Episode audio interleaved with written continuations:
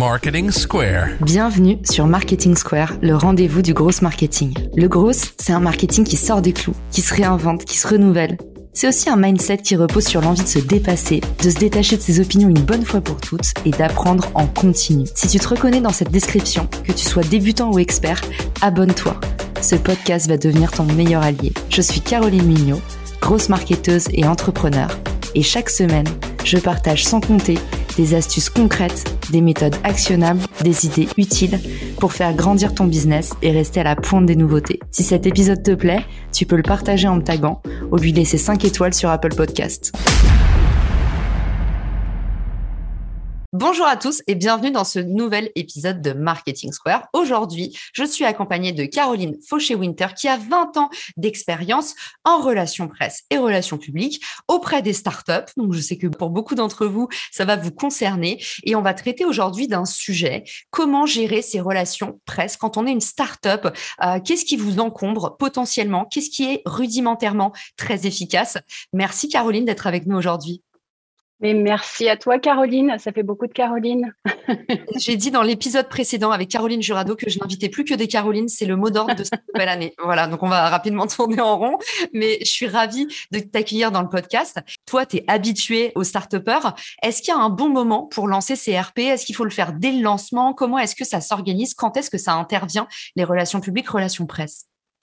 Alors, j'encourage vivement euh, tous euh, les, entrepreneurs qui démarrent euh, leur, aventure entrepreneuriale de, commencer à réfléchir à intégrer les relations presse et les relations publiques dès le départ, en fait. ça ne veut pas nécessairement dire être tout de suite euh, proactif et essayer de contacter des journalistes à tout prix. Euh, en revanche, ça veut dire de commencer à intégrer dans sa réflexion euh, des éléments pour, à un moment donné, permettre d'actionner un certain nombre de, d'outils pour, ben voilà, simplement transmettre un certain nombre d'informations à différentes cibles. Donc, ça veut dire de commencer au message, à son, position, de positionnement, euh, de, d'identifier des cibles euh, et de s'en rapprocher. Et tout ça prend du temps. Il y a absolument euh, une composante très essentielle dans les relations publiques hein, qui, inclut les relations presse, c'est la dimension temps. Ce sont des relations, comme son nom l'indique, et les relations, ça se construit.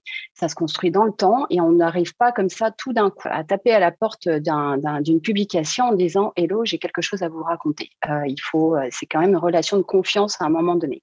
Donc voilà, donc je pense que c'est quelque chose qu'il faut intégrer dès le départ et construire son, réseau euh, pour le moment venu avoir euh, ben, tout ce qu'il tout ce qu'il faut, euh, tout, tout, tout, en place pour euh, pouvoir avoir un, retour efficace sur ces actions-là.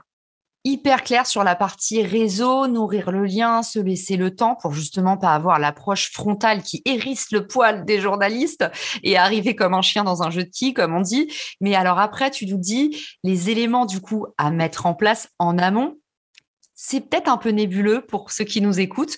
De quoi on parle concrètement dans les éléments à mettre en place en amont pour avoir euh, euh, un début de matière si un journaliste veut venir euh, s'intéresser à nous?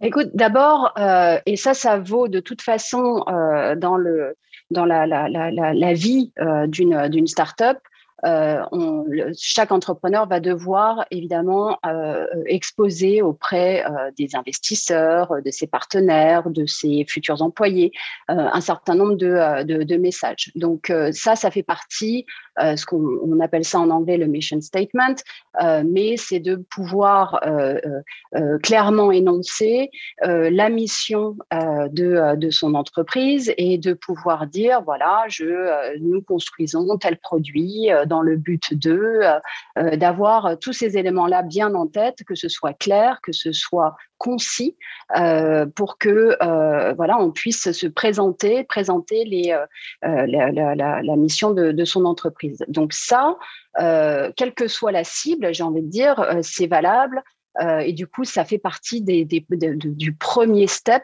finalement de, la première étape pour pour aller à la rencontre de son de, ses cibles alors les cibles, hein, quand on parle de relations publiques, et du coup de relations presse, elles sont diverses. On a évidemment en relations presse, on parle de journalistes et de médias, mais quand on parle de relations publiques, on parle d'influenceurs. Donc les journalistes en font partie, euh, évidemment, mais on va parler aussi euh, d'influenceurs. Ça va être peut-être des chercheurs, des, des personnes qui sont particulièrement pertinentes dans, dans, son, secteur. Si on est extrêmement technique, on propose une, solution extrêmement technique. Ça va être des personnes qui sont expertes dans un domaine. Et tout ça, ce sont des relations qu'il faut commencer à initier assez rapidement. Euh, donc, euh, on utilise euh, ben, le, le, premier outil, et je pense que Caroline, tu es d'accord avec moi, le premier outil que nous, on utilise, c'est LinkedIn, évidemment, parce que ça permet effectivement d'identifier ces cibles-là, mais c'est son réseau aussi qu'on a construit depuis des années, que tout le monde a autour de soi. Euh, qui, euh, qui, qui est le premier à euh, contacter en disant voilà, je me lance dans cette aventure, voilà de quoi de quoi sera faite de quoi est fait mon projet et de commencer à se présenter. Voilà, c'est la première étape. Après, derrière ça, ça va être ben, tout simplement, j'ai envie de dire, aujourd'hui, c'est la, règle de base d'avoir un site web. Donc, euh, on a un site Internet. Euh, alors, évidemment, vous allez y mettre euh, beaucoup de choses au niveau de vos produits. il va y avoir pas mal d'éléments comme ça. Mais on peut déjà commencer à se dire, ah, tiens, peut-être qu'à un moment donné, je vais devoir euh, envoyer des éléments qui sont peut-être un petit peu plus tournés vers la presse. Donc, du coup, euh, les journalistes, en général, ce qu'ils cherchent, et, le but des relations presse, souvent, c'est de faciliter euh, le travail des journalistes. Donc, au lieu de leur donner simplement une adresse de site web et qu'ils aillent farfouiller partout, qu'ils prennent des éléments qui ne soient pas forcément totalement pertinents par rapport au message que vous voulez délivrer, essayer de créer peut-être une newsroom.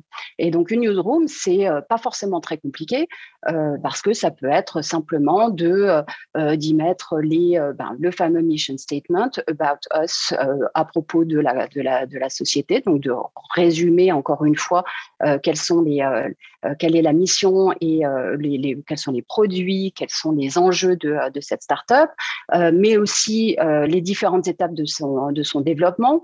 Donc là, souvent, ce que j'ai vu et ce qui est, assez efficace, c'est une chronologie euh, de la vie de cette, de start-up hein, qui permet de comprendre euh, les différents, à quel moment sont intervenus les, levées de fonds, avec qui, avoir des chiffres évidemment, euh, et puis de parler de, la de l'équipe, de l'équipe de fondateurs, mais pas uniquement parce que parfois ça fait du sens de mettre en avant le le, CTO par exemple parce qu'on est dans dans le cadre d'une d'une startup qui est extrêmement technologique. on peut avoir euh, évidemment euh, euh, tout un tout un, focus sur les avantages compétitifs. il y a toute une liste comme ça qu'on peut monter qui, qui, qui, permet simplement aux journalistes d'avoir tous les éléments factuels concernant son entreprise et, du coup d'éviter qu'il regarde à droite à gauche et simplement de, lui faciliter son, son travail. Euh, on peut y ajouter, s'il euh, y a du temps et des éléments évidemment, euh, un ensemble de, de, de matériel pour, pour la presse. Donc ça comporte le logo de son, ou les différentes versions de son, de son logo, de, de son entreprise, les portraits évidemment, parce que souvent quand il y a des interviews et des portraits, ben, on demande à avoir une photo, donc autant en avoir une bonne qui soit déjà préparée. on a aussi des, des case studies hein, donc euh, les euh, euh, les fameux retours d'expérience de certains de ses clients si on en a déjà. Ça dépend du stade de développement de la, société. Évidemment, tous les communiqués de presse s'il y en a déjà eu, qui permettent d'avoir un historique des annonces qui ont pu être, qui ont pu être faites. Euh, on peut avoir évidemment des photos de produits, des vidéos de démos, euh, de, de, de, démonstration de, de, ces solutions, parce que ça, c'est aussi beaucoup demandé et c'est très apprécié. Et souvent, euh, notamment en, en télé, euh, ben, ça permet justement d'avoir des éléments vidéo qui viennent illustrer le propos de, de, la, de, la personne qui est interviewée. des exemples d'articles déjà parus. Évidemment, on y met tous les éléments du type euh, les liens vers euh, les réseaux sociaux euh, et un contact ça, c'est très important. Je préconise d'avoir un contact, une, adresse email qui soit différente de simplement info at, mais peut-être presse at, ce qui, est quand même bien plus efficace et qui permet aussi pour vous de bien contrôler qui va vous demander certains éléments ou des interviews, pourquoi pas, etc., ou des participations à des dossiers spéciaux. C'est génial tout ce que tu viens de nous partager. Tu devrais vraiment faire des relations presse. Hein. non, mais merci, euh, merci Caroline. Alors, du coup, ma contribution sera bien maigre parce que, euh, parce que vraiment, euh, tu as, tout dit. Et d'ailleurs, j'ai appris, j'ai appris plein de choses. Moi, je pensais que la page presse, c'était mort. Donc, on va reboucler là-dessus. après, j'ai des questions à te poser. Je rajoute des, petits, des petites erreurs toutes bêtes qu'on fait quand on, quand on se lance. typiquement, Caroline, vous parlez des images de produits. Alors, tous vos visuels en haute définition, s'il vous plaît, parce que sinon, c'est poubelle. Parce qu'en général, il faut que ça passe bien euh, à la fois en print, à la fois en digital, sur grand écran, sur petit. Donc, tous vos visuels en HD, c'est obligatoire. Et puis également, si vous avez des maquettes produits, nommer les produits. Parce que pour vous c'est évident que euh, telle euh, telle chemise c'est rêve de soi. Euh, mais en tout cas souvent les journalistes se retrouvent avec des visuels et ne savent pas retrouver les produits derrière. Donc facilitez-leur la vie au maximum. Ça c'est aussi autre chose auquel on, on pense pas trop et qui et qui change tout qui change la donne. Pareil le logo sur fond noir et sur fond blanc parce que ça permet à la personne qui va travailler votre visuel d'avoir de la marge de manœuvre. Donc ça simplifie la vie. Vous avez compris c'est le nerf de la guerre, c'est juste de simplifier la vie du journaliste. Et du coup, Caroline, moi, je pensais que la page presse, c'était ringard. En fait, tu nous dis, c'est la base si vous voulez éviter qu'on se serve et que du coup, on prenne des infos de 2008 euh, qui vous rendent pas forcément honneur. Est-ce que tout ça, tu le mets sur la page presse, les photos de l'équipe, tout ça? Alors, pas, forcément. Il y a, différentes options. Euh, je pense que ça, dépend euh, de. En, gros, c'est une décision un petit peu personnelle. Certaines, euh, certaines startups souhaitent avoir le contrôle total de qui va accéder à ce genre de, matériel. Donc, ce qui se fait, c'est que la page presse soit euh, contingente à euh, une demande spécifique avec euh, voilà je m'appelle etc et je souhaiterais une demande simplement de d'éléments presse. Donc ça, ça, ça, peut se faire et du coup ben, ça permet de contrôler effectivement. D'un autre côté le fait d'avoir une barrière à l'entrée fait que bon bah forcément ça facilite pas nécessairement euh, le, euh, surtout au début quand on n'est pas très connu ça facilite pas nécessairement le travail du journaliste qui du coup euh, doit écrire son son email doit attendre un retour etc donc c'est pas toujours bien perçu surtout au début euh, je pense que euh, on n'est pas obligé de tout livrer. Euh, ça dépend encore une fois du focus de, la startup. Si on est très dans le produit, je pense que ça, ça n'est pas forcément inutile d'avoir ce genre d'éléments qui soient disponibles. Mais encore une fois, ça c'est et c'est la malgré tout, je ne vais pas quand même couper la branche sur laquelle je suis assise. Euh, les, euh, les, conseils de pro euh, sont quand même relativement pertinents quand même. C'est bien pour ça qu'on existe. les relations presse, c'est quand même un métier qui, se, voilà, qui demande de, de l'expérience. donc, on peut initier les premiers contacts avec, avec la presse, mais très rapidement, je pense que d'avoir une vraie stratégie, d'avoir des vrais plans d'action, euh, je pense que ça, ça fait appel quand même à euh, euh, des, techniques et une expérience de, de professionnels. Il y, a, y, a, une règle qui est très importante et, une erreur, moi, que j'ai vue surtout par, des startups en fait, c'est souvent de vouloir se précipiter dans les relations presse. Ça y est, on a fait une levée de fonds, ça y est, on a sorti un produit, vite, vite, vite, il faut, euh, il faut en informer euh, les médias parce qu'effectivement, on a envie que le monde entier le, sache. Bon, euh, il ne faut pas confondre vitesse et précipitation et je pense que tout ça doit être quand même préparé en amont. Aujourd'hui, de plus en plus d'ailleurs, je constate que notamment dans le cadre des levées de fonds, beaucoup, alors même que ça a été signé, validé, etc., attendent le bon moment pour l'annoncer. Et parfois, ça attend, ils attendent six mois. j'ai des exemples, évidemment, je ne peux pas les nommer. des noms, on veut des noms. les Français veulent savoir. Non, je plaisante, bien sûr. Mais, mais j'en ai, j'en ai vraiment, vraiment plein. et, et, et, sincèrement, il, vaut mieux se poser un tout petit peu et attendre le bon moment.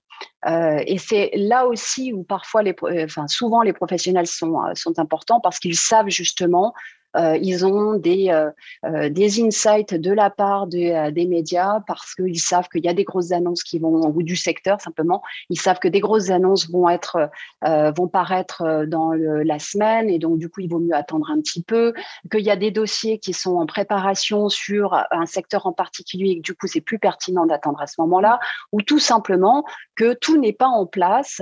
Alors, il n'y a pas besoin que ce soit nécessairement parfait, mais en tout cas d'avoir un certain nombre d'éléments en place pour que euh, ce soit le plus efficace possible. Par exemple, euh, une erreur aussi très commune, c'est que on est un très joli site web, mais que tout ne soit pas euh, nécessairement uniformisé sur les réseaux sociaux, que l'interne, les employés ne soient pas au courant ou en tout cas complètement on board sur les messages et ce qui va être annoncé parce qu'on oublie quand même un petit peu que le métier d'un journaliste, c'est aussi de l'investigation. Il suffit que euh, quelqu'un euh, dise ah ben non, c'est pas du tout ce que j'ai entendu, ah ben non, c'est pas exactement ça. Il faut essayer de cadrer quand même un maximum les choses pour être bien sûr que ces éléments-là seront euh, partagés avec un maximum de personnes, notamment en interne, les investisseurs, le board, enfin toutes ces personnes qui font partie de la vie de l'entreprise pour que euh, y ait absolument aucune confusion possible dans les messages qui seront annoncés. Ça, c'est vraiment vraiment très important. Et ça, ça prend un petit peu de temps quand même.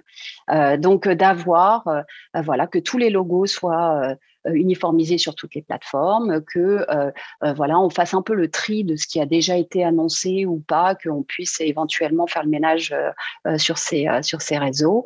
voilà, et ça, ça prend un petit peu de temps. Donc ne pas se précipiter. Enfin, il y a une règle. Alors c'est la règle un peu de base qu'on apprend quand on est à l'école de communication. c'est la règle des trois M. C'est le bon message au bon moment via le bon média. ça a l'air idiot, mais c'est vraiment c'est essentiel. Le bon message, bon ben voilà, on le travaille avant. Qu'est-ce que, pourquoi on veut, euh, on veut euh, communiquer? Qu'est-ce qu'on va dire? Alors là, c'est plutôt euh, une règle qui qui s'applique, qui est en anglais, mais c'est les tous les, les, questions en W, where, what, when, where, etc., etc. pour pour répondre, pour être sûr qu'on réponde à, à, à toutes ces questions pour que le journaliste et euh, finalement, à travers ce communiqué de presse ou cet email ou cette communication, euh, puisse avoir réponse à des questions basiques. Euh, le bon moment, on en vient d'en parler. le bon moment, c'est pas nécessairement tout de suite, donc il faut savoir temporiser un petit peu. Et via le bon média, alors là, on parle des cibles. Et ça, c'est vraiment le sujet le plus important euh, aujourd'hui. Pourquoi? Parce qu'il y a une étude, euh, je crois qui est parue, euh, c'est Si Jeunes qui l'a fait paraître, donc Si Jeunes qui est une grosse plateforme qui permet d'avoir accès à des listings presse. donc c'est le leader mondial, je crois bien d'ailleurs dans ce domaine. et il y a 71% des journalistes hein, qui pensent que les communiqués de presse ne sont pas pertinents. C'est quand même, euh, alors que c'est leur euh, euh, leur leur quotidien et c'est leur source d'information principale, ils pensent que 71% de ce qui leur arrive n'est pas pertinent par rapport à ce que eux ils traitent au jour le jour. C'est quand même énorme. Donc ça veut dire que le travail sur la cible, surtout quand on n'a pas de personnes dédiées pour cela, est vraiment très important. Ça veut dire derrière ça qu'il vaut mieux s'adresser à peu de journalistes, mais qu'ils soient extrêmement ciblés, plutôt qu'à 350 euh, personnes qui, en fin de compte, euh, soit au, mieux, j'ai envie de dire, ne liront pas, euh, voilà. Au pire, le liront et seront passablement excédés de voir que ça n'est pas pertinent par rapport à leur audience et que si par hasard un jour vous en avez besoin, ben, ils liront peut-être pas une deuxième fois votre votre email. et du coup, de se faire ce travail de se dire quelles sont euh, vraiment les personnes, les journalistes et les publications qui sont pertinentes par rapport à mon message et par rapport à ma à mon euh, à, l'activité de ma société, euh, cette, cette, ce travail-là est vraiment très très important. Et ça se fait comment? Ça se fait en un, effectivement, en essayant d'identifier ces journalistes. Alors, les entrepreneurs lisent la presse qui les concerne tous les jours, et eh ben simplement repérer le nom euh, des journalistes d'articles qui, euh, qui semblent être intéressants dans leur secteur, de les contacter euh, simplement de manière très informelle, sans avoir nécessairement quelque chose à, à leur vendre, entre guillemets, euh, tout de suite, mais simplement dire, voilà, euh, juste que vous sachiez, je suis dans ce secteur-là, je serai amené à un moment donné à vous transmettre des informations, je voulais simplement pouvoir euh, échanger avec vous et savoir si c'était pertinent ou non. Ça se fait, souvent ils prennent le temps, il ne faut pas avoir peur, c'est tout, à fait, tout à fait légitime de le faire. Mais ça prend du temps, effectivement. Donc, il faut avoir un peu de temps à consacrer à ça. C'est génial ce que tu nous dis parce qu'effectivement, c'est du bon sens. C'est comme tu sais deviner les adresses email à partir d'un nom de domaine générique. En fait, personne ne pense à le faire. Mais oui, complètement. Euh, regardez en fait les noms des journalistes sous les éditos et puis après, envoyer une petite connexion LinkedIn. Et comme d'habitude, on n'arrive pas avec les gros sabots. D'ailleurs, je viens de faire un épisode avec Cyrielle. Je vous mets le lien dans les ressources de l'épisode. Comment parler aux journalistes où Cyrielle nous raconte qu'elle se reçoit des messages de bonjour, est-ce que je peux vous appeler? Bonjour, quand pourrait-on échanger? Merci de booker un créneau. Euh, voilà, arriver euh, avec politesse, comme quand on rencontre quelqu'un dans la rue, les réseaux sociaux hein, imitent la vraie vie et vice versa. Merci Caroline d'avoir euh, d'avoir donné ces conseils plein de bon sens et en même temps auxquels on pense pas tellement parce que tu l'as dit à un moment, tu as dit, il faut pas avoir peur. Mais en fait, le monde des journalistes, il fait vraiment peur. Il est assez intimidant. Il y a des codes. Tu nous l'as rappelé. Hein, tu nous as dit les agences RP, euh, c'est pas là pour faire du vent. C'est parce qu'en fait, au bout de 20 ans de métier, tu as un petit peu compris un peu les rouages du métier et comment gagner du temps. Merci pour euh, tout ce que tu nous as partagé. Sur la partie traquer sa e-réputation, euh, j'en profite pour dire, parce que Caroline nous a rappelé aussi tout à l'heure, en fait, il y a certains journalistes qui viennent, ça arrive. Alors, on est trop content quand ça nous arrive, hein, mais il y a des journalistes qui vont même pas vous contacter et qui vont parler de vous. Ils ont pas le temps, ils ont un sujet, un byline à placer, et en fait, ils vont même pas vous tenir au courant. Et même moi, à ma petite échelle, ça m'est arrivé plein de fois qu'on reprenne des choses que j'avais dites pour tel ou tel article. Donc, en fait, euh, n'hésitez pas, allez sur Google Alert et mettez votre nom prénom. C'est un outil gratuit qui va vous permettre de monitorer ce qui sort de vous dans la presse et dans la e-presse euh, auprès des blogueurs, tout ça. Donc je voulais rajouter ça parce que je pense euh, c'est un outil sous-estimé qui fonctionne très bien et que vous allez avoir des belles surprises. J'ai, euh, on a le temps pour un dernier, un dernier petit conseil. Oui. Un, point très important, il y en a deux. le premier, c'est de ne pas mentir. Euh, c'est une règle d'or euh, qui est très importante. Alors oui, euh, se mettre en avant, se présenter sous son meilleur jour, ça fait partie des règles du jeu et c'est normal et tout le monde le fait. En revanche, ne pas mentir, c'est la règle de base qui fait justement, donc encore une fois, on est dans, dans une relation de confiance et elle vaut particulièrement pour les journalistes. Donc euh, ça, c'est vraiment quelque chose à, laquelle moi je, tiens énormément. Mentir, c'est euh, c'est vraiment pas la, meilleure des choses à faire. Ça sert peut-être sur euh, à très court terme, mais jamais sur le long terme. C'est un petit monde, hein donc faut Et c'est un petit monde. Alors surtout en France, où malgré tout, tout est quand même relativement centralisé encore. donc du coup, oui, effectivement, c'est c'est vraiment pas très pas très payant sur le long terme. Euh, il faudrait presque un autre podcast pour parler des différentes techniques qui existent en relation presse, mais euh, je sais qu'on avait évoqué euh, le, ce qu'on appelle en anglais le paid media, parce que les relations presse, c'est un ensemble d'outils. donc les relations presse au sens communiqué de presse et aller essayer d'obtenir des interviews et des articles ça s'appelle le earn media, c'est-à-dire que vous allez euh, vous essayer d'obtenir un article. C'est celui qui est préféré évidemment par euh, par euh, ben, votre cible hein, parce que c'est forcément, ben, c'est le journaliste qui crédibilise votre votre discours. il n'est pas rémunéré pour cela. vous ne le rémunérez pas pour cela. mais le paid media, ça peut avoir aussi un intérêt. Euh, mais c'est un mix de différentes choses.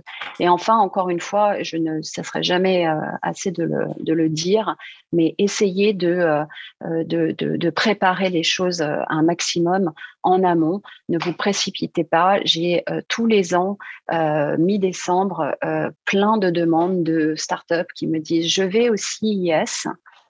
Est-ce que tu peux t'occuper de faire valoir ma société sur le CIS non, ben, en fait, c'est compliqué parce que oui, ça va vous coûter très, très, très cher parce que c'est voilà, au dernier moment et le retour sera relativement faible parce que ce sont des choses qui se préparent six mois, cinq mois, au minimum quatre mois à l'avance.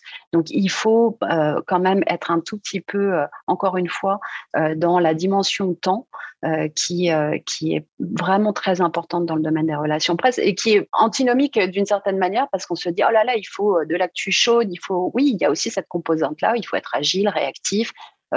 ça aussi, ça existe, mais malgré tout, essayer de contrôler un maximum les choses parce qu'une fois que le message est envoyé, contrairement aux paid media, justement, euh, on ne contrôle plus ce message-là. Il appartient aux journalistes. Donc euh, voilà, si les choses ne sont pas le plus clairement établies en amont, on ne contrôle plus rien en parlant euh, des trois types de médias et j'avais une question qui revient souvent et qui est très peu documentée. Les start-upers euh, souvent s'insurgent parce qu'ils sont de plus en plus contactés par des régies médias qui sont des journalistes et qui te font un peu espérer une parution. Et en fait, soit c'est un public communiqué, soit c'est tout simplement un passage, par exemple, dans BFM, mais payant, c'est-à-dire que c'est un format, euh, voilà, des publicitarisé. Et toi, Caroline, qui, qui baigne dans ce milieu-là, nous, on ne sait pas trop, alors on se donne des opinions à vue de nez. Est-ce que ça fonctionne ou pas, ce type de format? Est-ce que tu le conseilles? Ça fait partie de la stratégie euh, RP. Donc, ce euh, c'est pas une question de conseiller, c'est pas l'un versus l'autre. Euh, je ne dirais pas faites du paid media only seulement parce que je pense que ça n'est pas nécessairement très crédible et c'est souvent très cher. Euh, quand même. Donc, euh, je suis pas bien sûre que euh, je, je, je, conseillerais à une startup qui n'a pas nécessairement beaucoup de moyens, surtout au début, à, dépenser dans ce genre d'activité, d'aller mettre 5, 6, 7 000 euros dans un passage payant sur Bismart ou, ou Le Figaro ou je ne sais quoi. En revanche, peut-être un peu plus tard, d'avoir un, mix euh, de, euh, de, différentes euh, actions au niveau RP, ça peut être intéressant. Pourquoi? Parce que justement, quand on paye pour un publié reportage ou d'avoir effectivement un passage sur BFM qui soit payé, finalement, aujourd'hui, c'est quand même bien mieux fait et mieux intégré dans les dans le dans l'éditorial de, ces publications. Donc, on, on voit un petit peu moins la différence entre un, un, reportage euh, classique. Euh, mais l'avantage, le gros avantage, c'est que justement, on contrôle le message. Et ça, ça peut être assez intéressant euh, quand on a un produit, à, à, par exemple, à proposer ou qu'on veut vraiment être très clair sur le positionnement de sa société. je pense que ça peut, ça peut être intéressant. Mais ça dépend beaucoup du budget que l'on accorde aux activités de relations presse.